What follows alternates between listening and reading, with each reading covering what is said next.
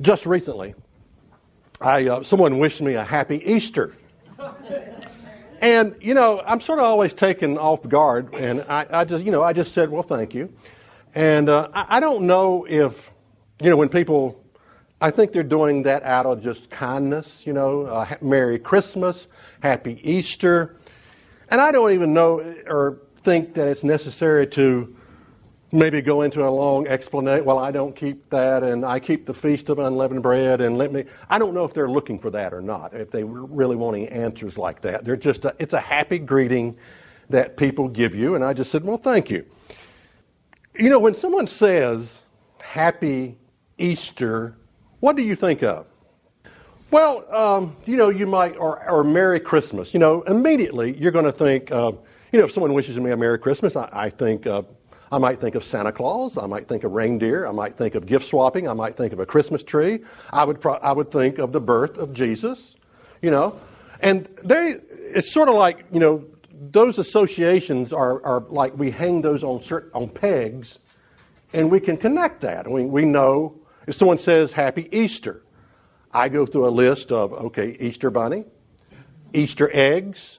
I used to I'm still fascinated with Easter eggs. That when you dye those things and the color, that ro- that purple, you know, not that I'm sitting at home fixing Easter eggs. I mean, don't don't don't take that the wrong way. But I think they're beautiful, you know, um, uh, and and somewhat good to eat every now and then, you know. Uh, but you know, and you you would think, okay, Christ, because of our association with these pegs that we hang certain information on, we would think of the risen Savior you know, Jesus, uh, Easter, rose from the dead. And uh, because all of these things are very familiar in our society, you know. If I say the sky is blue, the peg that makes that information accessible is that everybody knows what the sky is. In other words, you, you've hung everybody you've hung on this peg the sky. You know, you, everybody knows what that is. Now, if you didn't know what the sky was, it would be very difficult to access that information, to connect that information if you were totally ignorant of what the sky was. Not that anybody is. Uh, but anyway, so when someone that says, okay, happy Easter or Merry Christmas, it sort of always bothered me because I've always thought, what could I have said that would make a bit of difference? You know, I mean, that's, that's what I struggle with. Uh, because, you know, the Bible does say, be ready always to give an answer for the hope that lies within you. I once did a seminar on the art of asking questions. And what I said was that we don't always have to be on the defensive. We always feel we have to defend our faith. And instead of that, just ask you know, questions and put them on the defensive. But it would have been silly for me to say, well, what's Easter? If, if you know, Happy Easter. What's Easter? You know, because I know, but I have all the connecting pegs, the associations that I've, I know exactly what Easter is. So I would not have been honest if I would asked, that would have been a stupid question to ask. But I still struggle with when people say these things. Eh, you know, like, okay, what could I have done that would have made any difference? Now, I want to tell you something. There is a way that we process information. And it has to do with these pegs, like this illustration, where we we hang certain things on these pegs that where we're able to make the association. I mean, process in order for people to access information, they have to have the pegs that they've hung things on, you know, and they can make that connection with what you're talking about. So if I tell someone I keep the feast of unleavened bread, well, the association, the connection is lacking. You get a blank stare. Like, feast of what? Uh, unleavened. I don't, what, what, you know, there's just a blank. If I tell someone I keep the feast of trumpets, they would probably associate with me blowing a trumpet or so, but, but they would not think of the return of Jesus Christ, the trump shall sound, the dead. They wouldn't think of any of that.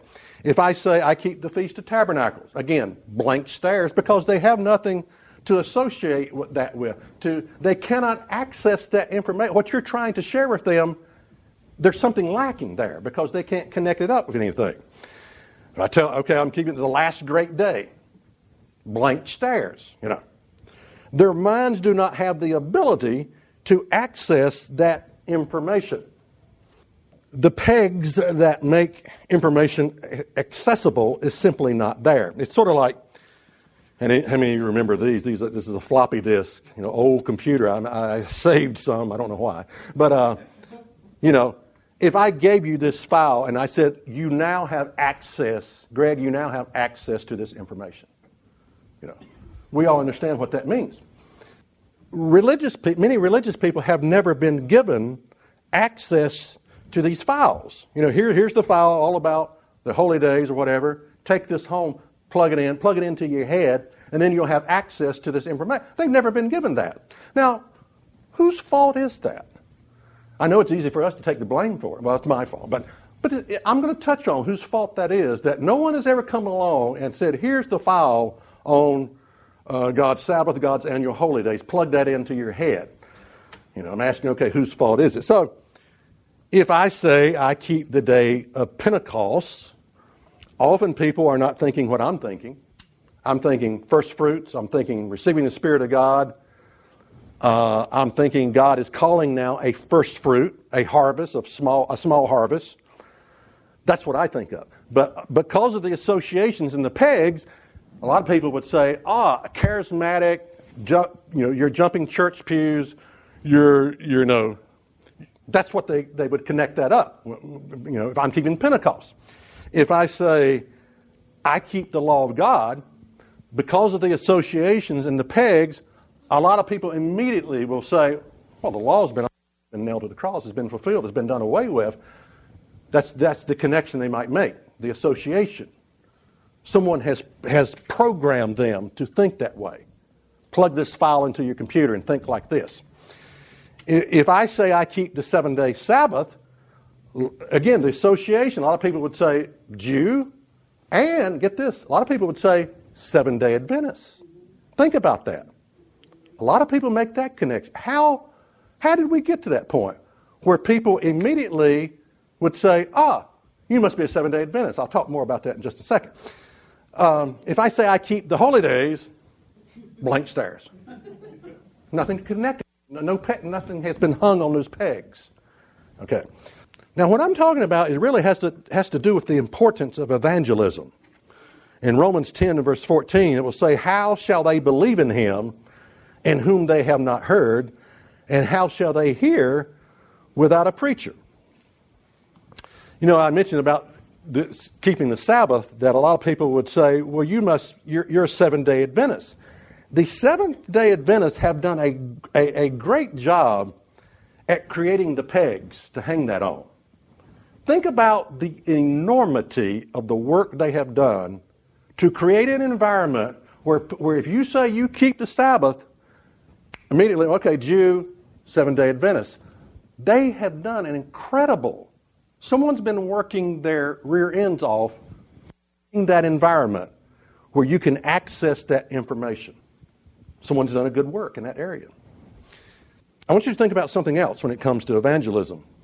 A lot of people would say, well, you know, God, God, you know, God hasn't called them, and you know, God has to call them, you know. They, and it's almost like we just, well, you know, it's almost like an excuse we use. Well, God has to call them. And I know God has to call, but, but still, if there are no pegs, if there's no way to access this information, if there's nowhere to hang that information on in their minds, that you've just revealed, nothing to connect it to, connect it up to that you've just revealed to them. It's like, okay, you're telling me the sky is blue, but I don't know what a sky is. You're telling me uh, I, you keep the feast of unleavened bread, but I have nothing to connect that to. If there are no pegs, no way to access this information, how many people can God call? It's just a thought. It's just a thought of the importance of the work of outreach, evangelism, if there, there is no accessi- you know, the accessibility to process this information, how many God, people can God call?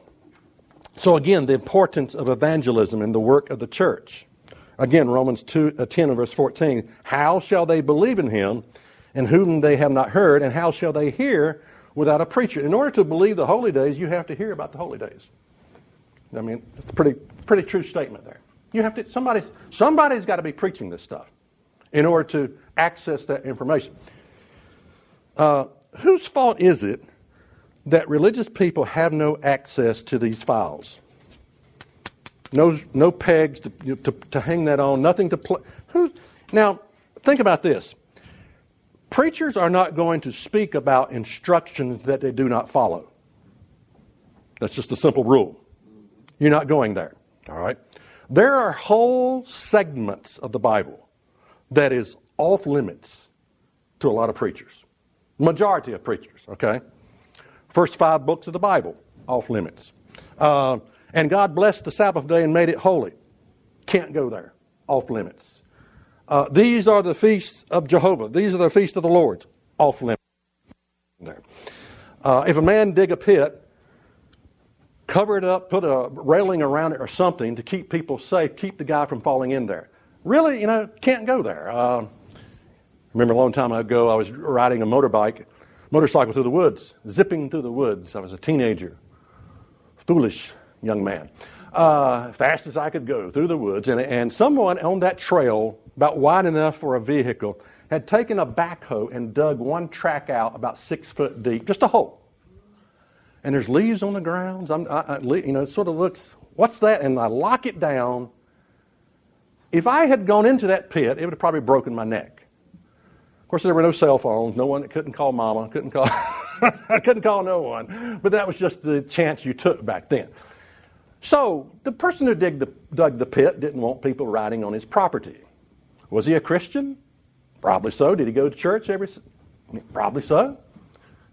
Did he know the Old Testament said, if a man digs a pit, cover it up so that you can keep people safe, do unto others as you would have men do, do to you. Don't be creating booby traps out in the middle of the woods. I doubt he ever heard that. I doubt he was ever taught any of those principles in the Old Testament. Health laws, food laws, can't go there. Not going there. You know, and you think, okay, wouldn't church be a good place to learn about health? I mean, it should be. I mean, after all, your body is a temple of God. Shouldn't church be a great place to learn about health? I'll tell you something. I think when we meet Christ, Christ is going to say, you know, the cure for cancer was in that book that you're holding. It's called the Dietary Laws. Now, I'm not saying that if you start keeping the dietary laws today that you're going to be this great specimen of health. That's not my point. My point is We've had 6,000 years of people thumbing their nose up at God, saying, I'm not going to keep the dietary law. I think it's a de- degeneration process. With each generation that we pass on to our children, our ability, our immune system is weakened, weakened, weakened, and weaken until we come to, you know, there's cancer cells in all of our bodies. But what makes it so, I think we've gotten to a point, well, here's the point I think we're at right now. Worldwide cancer rates are set to jump more than 75% by the year 2030. Seven, more than 75% by the year 2030. 22.2 million new cancer cases will be diagnosed in 2030, compared with 12.7 million in 2008. Now just think about that. 22 million new cancer cases. The rate is set to jump by 75% in the year 2030. Now, it would be nice, you know, okay, I go to church and I would like to know how maybe to avoid this. Uh, what could I do about it? Now, again, I know, like I said, I think it's generational, what, but, but still, we've got to start somewhere. But wh- why, why is it that you, you know, again, imagine being told by Jesus the cure was in the Bible. Has to do with you are what you eat, you know. Why is that file not punched into people's heads? in church. Diet is important. Your health is important. But they can't go there, all right? What they can do is proof text and negate all of God's instructions. They can go here. For Christ is the end of the law for righteousness to everyone that believes. For the law was given to Moses, but grace and truth came by Jesus Christ. Wherefore the law was our schoolmaster to bring us into Christ, that we might be justified by faith. But after that faith has come, we are no longer under a schoolmaster. Uh, Let no man therefore judge you in meat or drink, or in respect of a holy day, or a new moon, or the Sabbath day, which are a shadow of things to come, but the body is of Christ.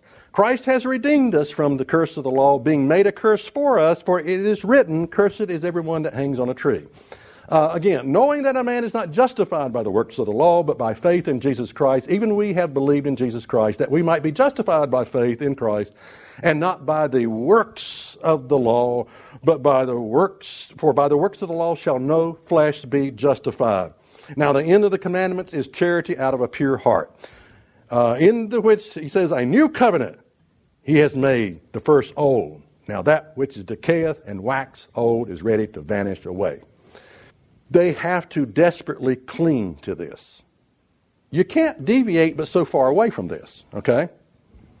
Uh, again, preachers are not going to speak about instructions that they do not follow.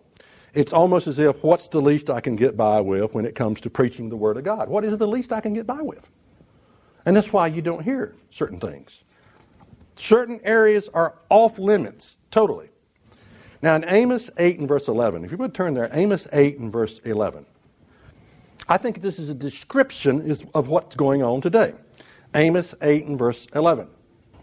It says, And behold, behold, the day comes, says the Lord God, that I will send a famine in the land, not a famine of bread, nor a thirst for water, but of hearing the words of the Lord. Think about this. How, how do you create a famine of hearing the word of the Lord? Well, one, you don't preach it. That's, that's the best way to do that. You just don't go there. The law instructions are off limits. First five books of the Bible, maybe. You create the associated pegs that when people hear the word law, they think of all the proof texting scriptures that I just went through. You create that environment in their mind so that when people say, oh, law of God, oh, yeah, that abolished, fulfilled, nailed to the cross, done away with. You create those associations in people's mind. Christ has redeemed us from the curse of the law. Okay, I understand. The end, the end of the law. All right, okay. Now, speaking of the law, I want to say that, you know, Sandy has mentioned this, it's a, it's a great point. Jesus gave us two laws love God, love your neighbor as yourself, which is a summation of the Ten Commandments. First four tell you how to love God. Last six tells you how to love your fellow man.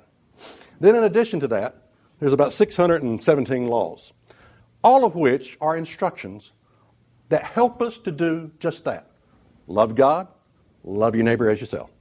Further instructions. And so, when you hear what I call the smoke screen, well, the law, you know, that, that's for the Jews, that's for Israel, that's for Gentiles. That's for that's not for us, that's for somebody else. It's just a smokescreen. It's just a rabbit trail that people try to get you chasing down. And at the end of that rabbit trail, there is nothing there. It comes to a dead end. You're wasting your time arguing with these people. But if you, you look at this simplicity, all of God's law, you know, two laws love God, love your neighbor. Summation of the Ten Commandments. First four tell you how to love God, last six tell you how to love your fellow man. 617 laws that help us to understand better instructions on how to do just that. Love God, love your neighbor as yourself, or, or love both. That's a very simplistic approach toward the law of God. God never gave a bad law. Never. He never gave a bad law. And you know, here's the thing. In order to see God, you have to learn how to love God, love your neighbor as yourself. If you don't figure that out, you're not going to meet God. Very simple instruction. Ezekiel 7 and verse 26. Ezekiel 7 and verse 26. Mischief shall come upon mischief, and rumors shall be upon rumors. Then shall they seek a vision of the prophets, but the law shall perish from the priests, and counsel from the ancients. Notice that the law shall perish from the priests. We're sort of there now, I think. We're sort of, and, and rumor, what replaces that is rumors upon rumors. Rumors about Jesus replaces this. You create a famine of the Word of God by what preachers don't say, what they're not saying. That's how you create a famine of the Word. You know, if you look at that phrase, speak to. Speak to the children of Israel. Speak to the congregation that they move forward. Speak, speak, speak, speak my words. Speak the word of God. Speak the law of God, whatever. again and again. Speak. You know, it's almost as if religion has ceased to be relevant, not because of what's being preached, but because of what not is being preached, what's not being preached. Recently, I was driving down the road, and the guy, big church, you could tell the congregation was just loving, eating up every minute of it. Big con- starts talking about, and I don't know what this has. He talks talks about starts talking about Scooby Doo. How do you work, Scooby? And, and then he said, Do you want to hear me talk like Donald Duck? And started talking like Donald Duck. And I just cut it off. I said, Religion has ceased to be relevant. It's not relevant anymore. One of the things I'm seeing with is that really in the Bible, some of the outreach that I do, is that religious people are starving. They're starving. They don't know it though. It's like going to church and anorexic, an emaciated, skinny, bones showing. They come out of church with a big smile on their face, and yet their bodies, they're starving for truth. They're starving for truth. There's a scripture talking about the pegs here that we connect truth to. Cursed be the man that removes his neighbor's landmarks. And all the people said, Amen. The landmarks have been lost, removed, forgotten. The pegs removed, forgotten. One more verse, Hebrews 8 and verse 11. I want you to imagine this society. Hebrews 8 and verse 11, and they shall not teach every man his neighbor and every man his brother, saying, Know the Lord, for all shall know me from the least to the greatest. Can you imagine a society where, you know, you, you could say, yeah, I mean, yeah, I'm keeping the feast of unleavened bread. And they say, yeah, that's right, that, man, that represents putting, putting Christ in and putting sin out. And what a, you know, worthy thing to try to do in order to please God. Can you imagine a society that understood it, that could grasp it, where all the pegs were connected there? Not the rumor things that people connect up the worship of God with, but truth. You know, I mean, I get frustrated sometimes because I, I think, how do I answer this person? You know, the Christian religion is the only religion where you got to have a mascot to worship God be it an Easter bunny or a Santa Claus or whatever. You got to have a mascot. It's, it's the only religion I know that's like that. But here, the leavening must be gotten out of Christianity. Okay? The leavening must be gotten out and removed from mainstream churchianity. Just like cleaning up your home, you know, you, you look at something, you say, this doesn't belong here. Get it out. This doesn't belong here. That doesn't belong here. You get it out. out. There are a lot of things that doesn't belong in mainstream Christianity. Get it out, clean it up, get it out of here, get the rumor out, get, get whatever. It doesn't fit here. The no law theology doesn't fit. The rumors doesn't, the pablum that you hear sometimes doesn't fit. Let's get it out. And I, I th- sometimes think that we miss the point of unleavened bread. You know, we get all busy cleaning up our homes, and, and that's a good thing. Get the, get the leavening out, that's a good thing. But we may go on the crumb hunt. you know, I found a crumb. I'm freaking out because I found a crumb in my house. You know, and we miss the point. No, the leavening that God wants to clean up is the leavening of mainstream Christianity. That's, that's the leavening He wants to clean out. And it's a lot in there. And thank God for the organized works of the churches of God. Thank God for the independent works of the churches of God. Thank God for the individuals. You know, what I'm saying is we all have our work cut out for us.